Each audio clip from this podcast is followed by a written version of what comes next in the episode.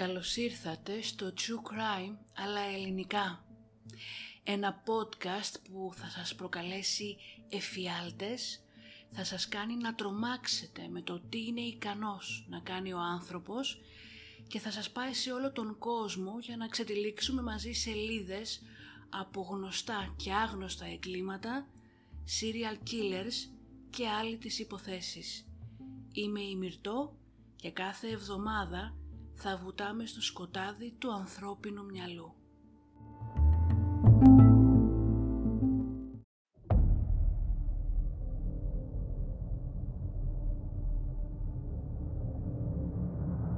And that's where I cut her open when he told me to. Slave. There's no way around it. Primarily a sexual slave, but nonetheless a physical slave as well. I had no intention of hurting him. I, I couldn't find any way to eat And the girl's you, meat you beat her to death with what? Uh, sledgehammer. We are all evil in some form or another.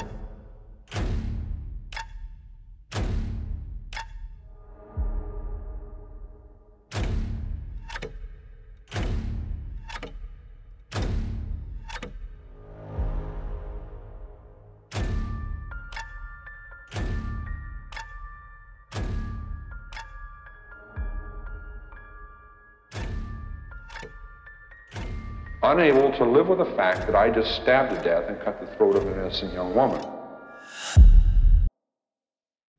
Το έγκλημα είναι κομμάτι της ανθρώπινης φύσης. Κατά την διάρκεια της ιστορίας του ανθρώπινου είδους, πολλές χώρες έχουν βιώσει μια ποικιλία από βίαιες δολοφονίες, τρομοκρατία και βία. Ωστόσο, στα μέσα της δεκαετίας του 1980 στην Ιαπωνία, η φρίκη που θα αποκαλυφθεί θα ξεπειράσει ακόμα και τους πιο τρομακτικούς εφιάλτες μας. Το έγκλημα εναντίον ενός αθώου 17χρονου κοριτσιού περιλαμβάνει μερικές από τις πιο μοχθηρές και συγκλονιστικές πράξεις που έχω συναντήσει προσωπικά κατά την ανάγνωση και την έρευνά μου εδώ και 20 χρόνια και πάνω στο αληθινό έγκλημα. Όχι μόνο η νεαρή κοπέλα απήχθη παρά την θέλησή της και κρατήθηκε όμοιρη για 40 ημέρες, σχεδόν όλα τα άρθρα στο ίντερνετ λένε πως ήταν 44, αλλά ημερολογιακά ήταν 40. Αλλά αυτές οι 40 ημέρες περιελάμβαναν βασανιστήρια που δεν τα χωράει ο νους. Αυτή είναι η τραγική υπόθεση της Τζούνκο Φουρούτα, ενός κοριτσιού ενθουσιασμένο με το μέλλον και ό,τι αυτό της επιφύλασε. Ένα μέλλον γεμάτο χαρά, οικογένεια και φίλους. Αντί αυτού απήχθη, βιάστηκε και υπέστη φρικτά βασανιστήρια για 40 ημέρες προτού υποκύψει στα τραύματά της. Η Τζούνκο είναι ένα από τα θύματα των 100 συνολικών επεισοδίων του podcast που σας έχει συγκλονίσει όλους. Ένα επεισόδιο με σχεδόν 26.000 downloads σε όλες τις πλατφόρμες. Ένα επεισόδιο που ακόμα και τώρα, σχεδόν δύο χρόνια αργότερα, παραμένει στο νούμερο ένα της προτίμησής σας. Μια υπόθεση την οποία έχετε αναδείξει ως η χειρότερη όλων. Μια κοπέλα που έζησε την απόλυτη κόλαση και ζητάει ανάπαυση. Ελάτε μαζί μου να ζήσουμε ξανά την υπόθεση της Τζούνκο Φουρούτα σε μια προσπάθεια να αποδώσω την ιστορία της με τον τρόπο που της αξίζει.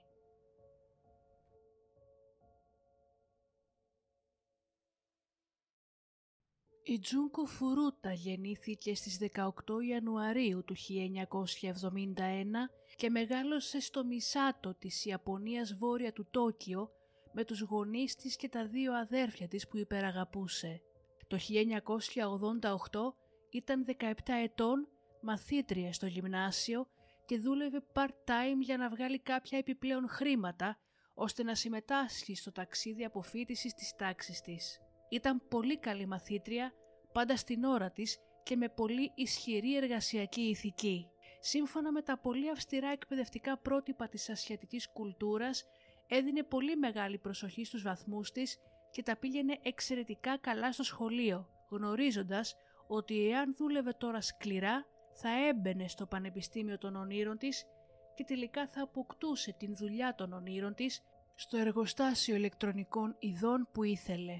Τρόποι της και η συμπεριφορά της ήταν σε πλήρη αντίθεση με τους συνομιλικούς της που σε αυτή την ηλικία έμπαιναν σε μια εποχή εξέγερσης και εξερεύνησης του εαυτού τους. Ήταν ήρεμη και συγκρατημένη, προσπαθώντας να κάνει περήφανους τους γονείς της. Για να τους υποστηρίξει περαιτέρω, χρησιμοποιούσε καθημερινά το ποδήλατό της για να κάνει οικονομία στα εισιτήρια του λεωφορείου. Το βράδυ της Παρασκευής 25 Νοεμβρίου του 1988 και αφού ολοκλήρωσε την βάρδιά της στην part-time δουλειά της, η Τζούνκου ανέβηκε στο ποδήλατό της και κατευθύνθηκε προς το σπίτι της, όπως είχε κάνει εκατοντάδες άλλες φορές. Ωστόσο, αυτή η φορά θα ήταν διαφορετική. Έκανε ποδήλατο κατά μήκου του πεζοδρομίου σε έναν ήρεμο δρόμο περιτριγυρισμένο από σπίτια με ψηλούς φράχτες όταν ξαφνικά ένας νεαρός εμφανίστηκε από το πουθενά. Στη συνέχεια κλώτσισε την Τζούνκο στο πλευρό της με αρκετή δύναμη ώστε να την ρίξει από το ποδήλατό της και να σοριαστεί στο πεζοδρόμιο. Μετά την επίθεση, ο νεαρός τράπηκε σε φυγή αφήνοντας την κοπέλα μελανιασμένη στο έδαφος. Αν και η εμπειρία ήταν τρομακτική, δυστυχώς ήταν πολύ συνηθισμένο σε εκείνη την περιοχή να αράζουν νεαροί χούλιγκαν που βαριούνται και που προσπαθούν να γελάσουν από άρρωστα αστεία όπως αυτό. Γνωρίζοντας το αυτό η Τζούνκο σηκώθηκε και προσπάθησε να ανέβει πίσω στο ποδήλατό της. Δυστυχώς είδε ότι είχε τραυματιστεί στο πόδι της κατά την πτώση και κατάλαβε πως δεν μπορούσε να κάνει ποδήλατο. Άρχισε σιγά σιγά λοιπόν να περπατά προς το σπίτι της κάνοντας το ποδήλατό της υποστήριξη.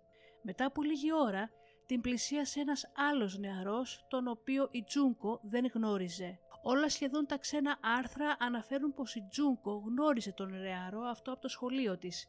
Η πραγματικότητα όμως είναι από επαγγελματικές μεταφράσεις Ιαπωνέζικων άρθρων της εποχής ότι η Τζούκο δεν τον γνώρισε τον Μιγιάνο Χιρόση. Ο Μιγιάνο, όπως και οι άλλοι υπέτειοι, ενώ ήταν μια τάξη παραπάνω από την Φουρούτα, πήγαιναν σε διαφορετικό σχολείο από αυτήν, το οποίο μάλιστα το είχαν παρατήσει την προηγούμενη χρονιά και επίσης ζούσαν στη διπλανή πόλη. Για τους τέσσερις αυτούς εγκληματίες αυτό ήταν ένα κόλπο που έκαναν εδώ και καιρό, με σκοπό να απαγάγουν, να κλέψουν και να βιάσουν όσες πιο πολλές κοπέλες μπορούσαν. Χρησιμοποιούσαν το κόλπο του καλού και του κακού για να κερδίσουν την εμπιστοσύνη των κοριτσιών, ώστε να τις οδηγήσουν σε εγκαταλελειμμένες αποθήκες ή να τις βάλουν με την βία στα αυτοκίνητά τους για να τις βιάσουν. Έτσι και εδώ, ο Μιγιάνο Χιρόση εμφανίστηκε μπροστά της λέγοντας πως είδε όλο το περιστατικό και προθυμοποιήθηκε να της κρατάει το ποδήλατο βοηθώντας την να περπατήσει. Η Τζούνκο δέχτηκε την βοήθειά του και ενώ στην αρχή μιλούσαν και πήγαιναν προς το σπίτι της, άρχισαν σιγά σιγά να ξεφεύγουν από τον συνηθισμένο δρόμο της, κάτι που η κοπέλα υπέθεσε ότι το έκανε ο Μιγιάνο ως προσπάθεια να τραβήξει κι άλλο χρονικά την βόλτα για να της μιλήσει λίγο περισσότερο. Μετά από λίγο έγινε φανερό ότι στην πραγματικότητα δεν περπατούσαν άσκοπα σε κύκλους, αλλά ο Μιγιάνο περπατούσε προς έναν τελικό προορισμό. Μετά από λίγο έφτασαν στην είσοδο μιας εγκαταλελειμμένης αποθήκης. Μόλις ο νεαρός βεβαιώθηκε ότι δεν τους βλέπει ή δεν τους ακούει κανείς, έγινε πολύ επιθετικός και ανάγκασε την Τζούνκο να μπει στην αποθήκη μέσα, όπου την βίασε. Ισχυρίστηκε ότι ήταν μέλος της Γιακούζα, του διαβόητου συνδικάτου του εγκλήματος της Ιαπωνίας και πως αν δεν έκανε ό,τι ήθελε θα την σκότωνε. Ο Μιγιάνο ο ίδιος είχε διαδώσει αυτές τις πληροφορίες στο σχολείο του, καμαρώνοντας για τους δεσμούς του με τον υπόκοσμο και αυτό έκανε τους περισσότερους συμμαθητές του να τον φοβούνται.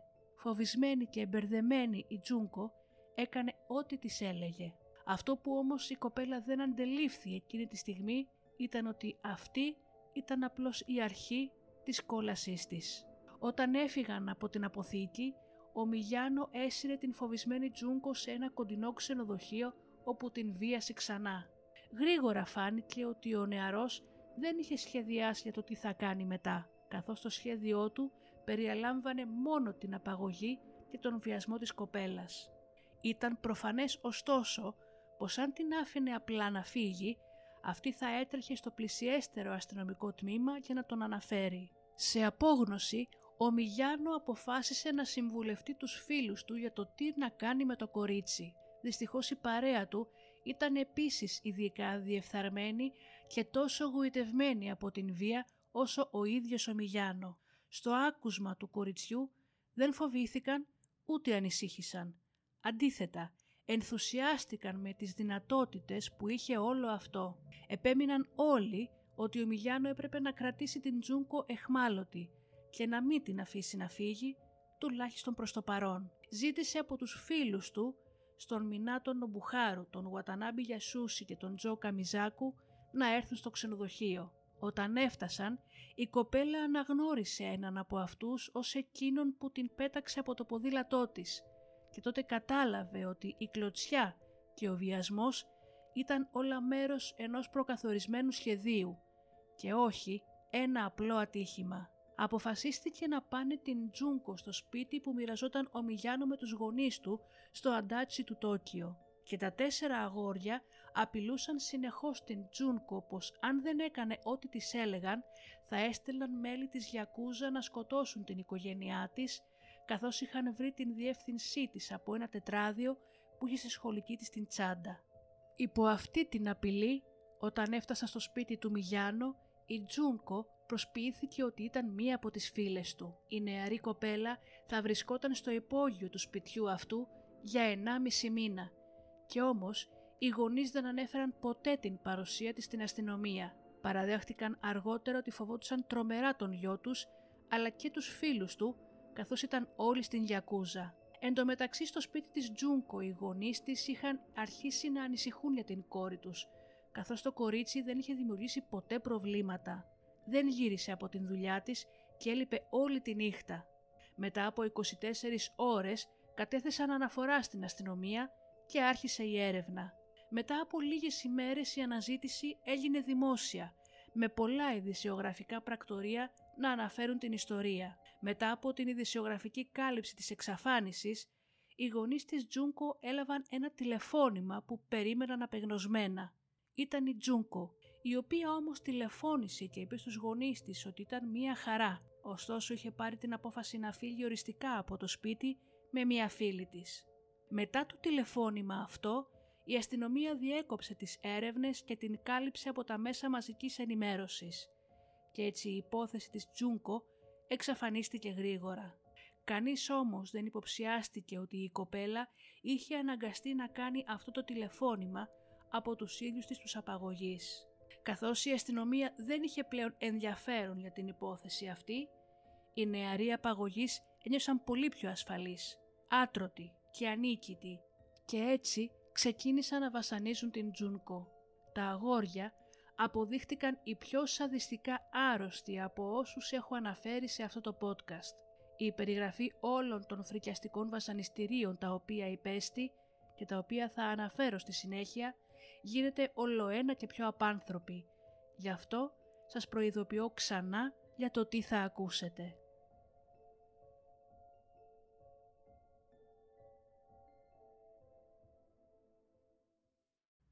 Την πρώτη εβδομάδα της απαγωγής της, η Τζούνκο Φουρούτα βιάστηκε πάνω από 400 φορές συνολικά.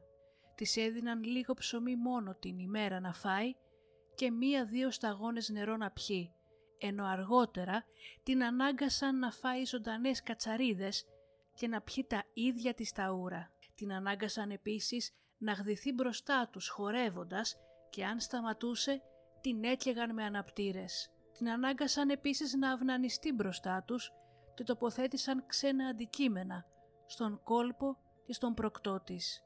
Μετά από μία περίπου εβδομάδα, τα αγόρια άρχισαν να προσκαλούν φίλους τους να συμμετάσχουν στον βιασμό και στα βασανιστήρια. Μία μέρα κάλεσαν δύο νεαρούς που έδειχναν να είναι απόλυτα χαρούμενοι να συμμετάσχουν. Ωστόσο αφού τελείωσαν, ο ένας από αυτούς φάνηκε να νιώθει ενοχές και τύψεις και δεν μπορούσε να κρατήσει αυτό το έγκλημα για τον εαυτό του. Μόλις ο έφηβος έφτασε στο σπίτι, είπε στον αδερφό του τι συνέβη, ο οποίος στην συνέχεια το είπε στους γονείς τους και αργότερα το κατήγγυλαν στην αστυνομία. Η αστυνομία είχε πλέον την διεύθυνση όπου βρισκόταν η Τζούνκο. Ένα ζευγάρι από αυτούς στάλθηκε εκεί και τους υποδέχτηκαν στην πόρτα οι γονείς του Μιγιάνο, οι οποίοι έδειχναν απολύτως αξιοσέβαστοι και καλοντημένοι και φαινομενικά δεν τέριαζαν καθόλου με τα τέρατα που θα μπορούσαν να κάνουν τα εγκλήματα για τα οποία είχε ενημερωθεί η αστυνομία. Οι αστυνομικοί με το που είδαν τους γονείς αμέσως αμφέβαλαν για τις πληροφορίες που τους είχαν δοθεί. Τους ρώτησαν όμως αν ένα 17χρονο κορίτσι βρισκόταν εκεί παρά την θέλησή του. Οι γονείς αρνήθηκαν αυτόν τον ισχυρισμό και προσπάθησαν να προσκαλέσουν τους αστυνομικούς μέσα για να κάνουν έλεγχο. Όμως τους φάνηκε πως είχαν αρκετά στοιχεία για να αποδείξουν την αθωότητα των ατόμων και έφυγαν αναφέροντας στο σταθμό τους ότι η αναφορά ήταν ξεκάθαρα ψεύτικη. Τα βασανιστήρια συνέχισαν όμως χωρίς καμία παύση. Η Τζούνκο ξυλοκοπήθηκε από όλους αμέτρητες φορές. Πίεζαν το πρόσωπό της πάνω στο τσιμεντένιο έδαφος και πήδαγαν πάνω του με τα πόδια τους. Έδεσαν τα χέρια της σε ένα δοκάρι στην οροφή και χρησιμοποίησαν το σώμα της ως σάκο του μποξ. Η μύτη της Τζούνκο είχε γεμίσει με τόσο πολύ αίμα που μπορούσε να αναπνεύσει μόνο από το στόμα. Τη έριχναν βαράκια γυμναστικής πάνω στο στομάχι και στην κοιλιακή της χώρα, με αποτέλεσμα τα νεφρά της να σταματήσουν να λειτουργούν. Όποτε προσπαθούσε να πιει νερό, έκανε εμετό, καθώς το στομάχι της δεν μπορούσε να το δεχτεί και μετά την ανάγκαζα να τον φάει. Μετά από περίπου 15 ημέρες το σώμα της Τζούνκο ήταν γεμάτο εγκάβματα και ανοιχτές πληγές που έτρεχαν αίμα και πίον. Όσο οι νεαροί την είχαν αφήσει για λίγο μόνη της, η Τζούνκο σύρθηκε με όση δύναμη της είχε απομείνει προς την απέναντι μεριά του δωματίου όπου υπήρχε ένα τηλέφωνο και προσπάθησε να καλέσει την αστυνομία, χωρίς όμως ποτέ να καταφέρει να μιλήσει. Σαν τιμωρία, οι τέσσερις νεαροί της έκαψαν τα χέρια με τσιγάρα, έριξαν έφλεκτο υλικό στα πόδια της και της έβαλαν φωτιά. Η Τζούνκο, πανικόβλητη, ουρλιάζοντας από τον πόνο και τον τρόμο, προσπάθησε να σβήσει με τα ίδια τα χέρια της την φωτιά πάνω της. Μετά έβαλαν ένα μεγάλο μπουκάλι στον προκτό της, προκαλώντας μεγάλη αιμορραγία, τραυματισμό, αλλά και κρίσεις λιποθυμίας λόγω του πόνου. Οι τέσσερις τους εξαγριώθηκαν με την Τζούνκο καθώς πίστευαν πως έκανε στα ψέματα ότι λιποθυμά και γι' αυτό έβαλαν πάλι φωτιά στα πόδια της. Κατά την 20η μέρα της κράτησής της, η νεαρή κοπέλα δεν μπορούσε πλέον να περπατήσει λόγω των σεβαρών εγκαυμάτων που είχε στα πόδια της. Οι τέσσερις, συνεχίζοντας τα βασανιστήρια, χτύπαγαν την Τζούνκο με μπαστούνια από μπαμπού. Τοποθέτησαν πυροτεχνήματα μέσα στον προκτό της και τα άναψαν όσο ήταν ακόμα μέσα, προκαλώντας ακατάπαυστη αιμορραγία και ανεπανόρθωτες ζημιές στα γεννητικά της όργανα. Έριχναν βάρη πάνω στα χέρια και στα δάχτυλά της με αποτέλεσμα να της τα έχουν σπάσει όλα. Χέρια, δάχτυλα και ραγισμένα νύχια. Την χτύπαγαν επανειλημμένα με ένα μπαστούνι του γκολφ και με σιδερένιες ράβδους. Έβαλαν μέσα στον κόλπο της αναμένα τσιγάρα, ενώ έχωσαν στον προκτό και στον κόλπο της μεταλλικά ραβδιά όπως αυτά που περνάνε το κοτόπουλο για σουβλάκι. Καθώς επίσης ήταν χειμώνας, την ανάγκαζαν να κοιμηθεί έξω στο μπαλκόνι γυμνή χωρίς ρούχα. Οι τραυματισμοί της ήταν τόσο σοβαροί που χρειαζόταν πάνω από μία ώρα για να συρθεί και να χρησιμοποιήσει το μπάνιο. Η Τζούνκο, αντιλαμβάνοντας πως το τέλος της πλησιάζει και πως κανείς δεν θα έρθει να την σώσει, άρχισε κάθε ημέρα να παρακαλάει τους τέσσερις νεαρούς απαγωγείς της να την σκοτώσουν και να βάλουν ένα τέλος στον εφιάλτη της. Καθώς πλησίαζε ένας μήνας από την απαγωγή της, οι τέσσερις βρήκαν νέους τρόπους για να την βασανίσουν. Έσταζαν καυτό κερί στο πρόσωπό της και άναβαν αναπτήρες πάνω στα βλέφαρά της. Τη σκάρφωναν βελόνες ραψίματος στην περιοχή τους στήθους και τις τράβηξαν και έκοψαν την αριστερή θηλή με μία πένσα.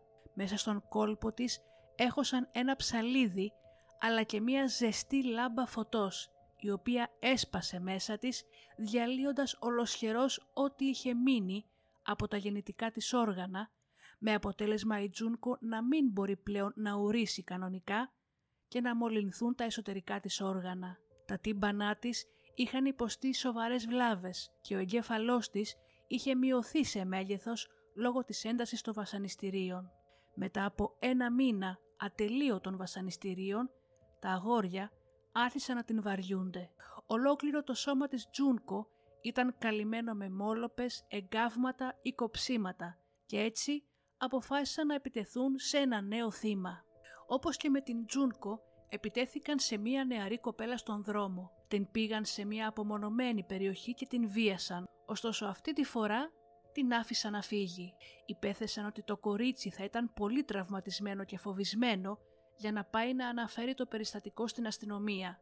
Αυτή η πεποίθηση προήλθε από το γεγονός ότι λίγες μέρες πριν από την απαγωγή της Τζούνκο έκαναν κάτι παρόμοιο σε ένα άλλο κορίτσι που το κράτησαν για μερικές ώρες και την άφησαν να φύγει, χωρίς ποτέ η κοπέλα να πάει στην αστυνομία. Η 1η Ιανουαρίου του 1989 βρήκε την Τζούνκο μεταξύ ζωής και θανάτου, κατεστραμμένη, γυμνή πάνω στο κρύο πάτωμα του υπογείου, ανήμπορη να κουνηθεί. Θυμόταν πως πέρσι τέτοια μέρα ξύπναγε με τα αδέρφια της γελώντας και όλη η οικογένεια μαζί καθόταν στο τραπέζι για το παραδοσιακό Ιαπωνέζικο γεύμα ο Σέτσι Ριόρι. Η μνήμη αυτή όμως φαίνονταν αιώνες μακριά. Ομοίως με τις προηγούμενες 39 ημέρες βασανιστήριων και βιασμών, η 4η Ιανουαρίου του 1989 δεν φαινόταν να διαφέρει από τις προηγούμενες. Ωστόσο εκείνη την ημέρα τα αγόρια αποφάσισαν να προκαλέσουν την Τζούνκο σε ένα παιχνίδι ματζόγκ. Η Τζούνκο νίκησε στο παιχνίδι και αυτό τους εξόργησε. Ως τιμωρία για αυτήν της την ανυπακοή σε εισαγωγικά, για συνολικά δύο ώρες τα αγόρια την χτυπούσαν χρησιμοποιώντας έναν συνδυασμό από γροθιές, κλωτσιές, μεταλλικές ράβδους, μπαστούνια του γκολφ και ρόπαλα. Με την φλόγα ενός κεριού της έκαψαν τα μάγουλα, τα βλέφαρα και την μύτη. Έριξαν υγρό αναπτήρα στα πόδια, στα χέρια, στο πρόσωπο και στο στομάχι της και άναψαν φωτιά. Η Τζούνκο Φουρούτα δεν άντεξε άλλο και στις 4 Ιανουαρίου, την 40η ημέρα των βασανιστήριων της, υπέκυψε με φρικτούς πόνους. Τα αγόρια υπέθεσαν ότι είχε απλά λιποθυμήσει, όπως είχε κάνει σε αρκετές περιπτώσεις. Μόνο μετά από 24 ώρες όταν πήγαν κοντά της να δουν τι κάνει, τότε ανακάλυψαν ότι το κορίτσι είχε πράγματι πεθάνει. Ήξεραν ότι έπρεπε να απαλλαγούν από το πτώμα. Τύλιξαν την Τζούνκο σε μια πλαστική σακούλα και κουβέρτες, την τοποθέτησαν μέσα σε ένα βαρέλι από λάδι, το γέμισαν με φρέσκο τσιμέντο και πέταξαν το βαρέλι σε μια κοντινή χωματερή με χώμα και σκουπίδια. Οι νεαροί όμως είχαν υποτιμήσει σοβαρά το πιο πρόσφατο θύμα τους. Η νεαρή κοπέλα που είχαν βιάσει είχε πάει στην αστυνομία και έτσι μετά την κατάθεσή της οι ένοχοι εντοπίστηκαν και συνελήφθησαν. Κατά την διάρκεια της ανάκρισης ο Μιγιάνο ρωτήθηκε για έναν φόνο, για το αν εμπλέκεται και αν ήξερε κάτι γι' αυτό. Ο Μιγιάνο ήξερε ότι οι τρεις φίλοι του είχαν ανακριθεί πριν από αυτόν και προφανώς πρέπει να παραδέχτηκαν την συμμετοχή τους στη δολοφονία της Τζούνκο επιτόπου. Αργότερα όμως αποδείχτηκε ότι η αστυνομία ρωτούσε για μια εντελώς διαφορετική υπόθεση, μια υπόθεση με την οποία αυτή η ομάδα δεν είχε καμία σχέση. Ο Μιγιάνο είπε στην αστυνομία πού να βρει το σώμα του Εσджούνκο το οποίο μπορούσε να αναγνωριστεί μόνο από τα δακτυλικά της αποτυπώματα, καθώς το σώμα της ήταν σε τρομερή κατάσταση. Και τα τέσσερα αγόρια ήταν στην πραγματικότητα ανήλικα επομένως δεν μπορούσαν να χαρακτηριστούν ως ενήλικες. Επίσης, βάσει ενός νόμου της Ιαπωνίας, τα ονόματά τους απαγορευόταν να δημοσιοποιηθούν, όμως λίγο καιρό αργότερα και μετά από την δημόσια κατακραυγή, τα ονόματά τους διέρευσαν. Ο Μιγιάνο, ο οποίος ήταν 18 ετών τότε, θεωρήθηκε ο ηγέτης της ομάδας και έλαβε 20 χρόνια. Απελευθερώθηκε το 2009, αλλά επέστρεψε στην Γιακούζα και συνελήφθη για απάτη λίγα χρόνια αργότερα. Ωστόσο, αφέθηκε ελεύθερος επειδή δεν υπήρχαν αρκετά στοιχεία για να τον καταδικάσουν. Ο Μινάτο, ο οποίος ήταν 16 τότε, έλαβε 5 έως 9 χρόνια και μόλις αποφυλακίστηκε μετακόμισε πίσω στο σπίτι με τη μητέρα του. Ούτε ο αδερφός του ούτε οι γονείς του που έμεναν στο σπίτι όπου κρατούνταν εχμάλωτοι η Τζούνκο δεν κατηγορήθηκαν ποτέ. Τα χρήματα που η οικογένεια του Μινάτο επρόκειται να δώσει στην οικογένεια της Τζούνκο μετά το δικαστήριο δεν κατέληξαν ποτέ στην οικογένεια. Αντίθετα, δόθηκαν στα τρία υπόλοιπα αγόρια οι οποίοι τα εξόδεψαν σε τυχερά παιχνίδια, αλκοόλ και αυτοκίνητα. Το 2018 ο Μινάτο συνελήφθη επειδή έκοψε τον λαιμό ενός άνδρα κατά την διάρκεια ενός καυγά. Ο Τζο, ο οποίος ήταν 17 ετών τότε, στάλθηκε σε φυλακή ανηλίκων για 8 χρόνια και αποφυλακίστηκε το 1999. Εργάστηκε για λίγο, αλλά εντάχθηκε σε μια συμμορία και το 2004 συνελήφθη για επίθεση, απαγωγή και ξυλοδαρμό ενός μέλους συμμορίας. Καταδικάστηκε στην φυλακή για 7 χρόνια. Ο Γουατανάμπε, ο οποίος ήταν επίσης 17 ετών, έλαβε 5 έως 7 χρόνια κάθριξη. Είναι ο μόνος από τους τέσσερις που δεν έχει συλληφθεί ούτε έχει μπλεξίματα με τον νόμο από τότε και οι τέσσερις νεαροί είναι ακόμα ελεύθεροι. Η Τζούνκο Φουρούτα αντιμετωπίστηκε χειρότερα από ζώο και βασανίστηκε και κακοποιήθηκε από δεκάδες αν όχι εκατοντάδες ανθρώπους. Έχασε την αθωότητα και την ζωή της λίγες ημέρες πριν τα γενέθλιά της και ποτέ δεν δικαιώθηκε πραγματικά καθώς ούτε τα αγόρια ούτε οι γονείς τους ζήτησαν συγνώμη από την οικογένεια της Τζούνκο για τον βίαιο τρόπο που της έκλεψαν την ζωή.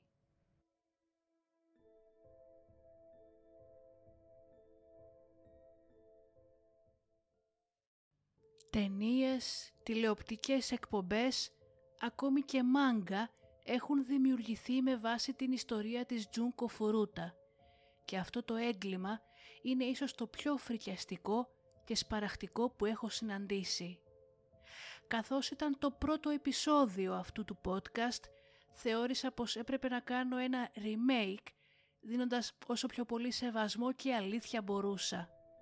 Έπρεπε να το κάνω ξανά για να μην ξεχάσουμε ποτέ πως ο άνθρωπος είναι το πιο σαδιστικό και βάναυσο πάνω στην γη. Ευχαριστώ που ήσασταν μαζί μου σε αυτά τα πρώτα 100 επεισόδια. Από την αρχή δίπλα μου βήμα-βήμα να μαθαίνουμε για τα πιο ακραία αληθινά εγκλήματα πάντα με σεβασμό και πραγματικά γεγονότα. Ευχαριστώ για την υποστήριξή σας και την αγάπη σας είτε μέσα από μηνύματα είτε μέσα από το Buy Me a Coffee, όπου πολύ σύντομα θα έχω το νέο μικρόφωνο. Σας ευχαριστώ που και σήμερα με ακούσατε, να είστε καλά και τα λέμε στους επόμενους 100 εφιάλτες.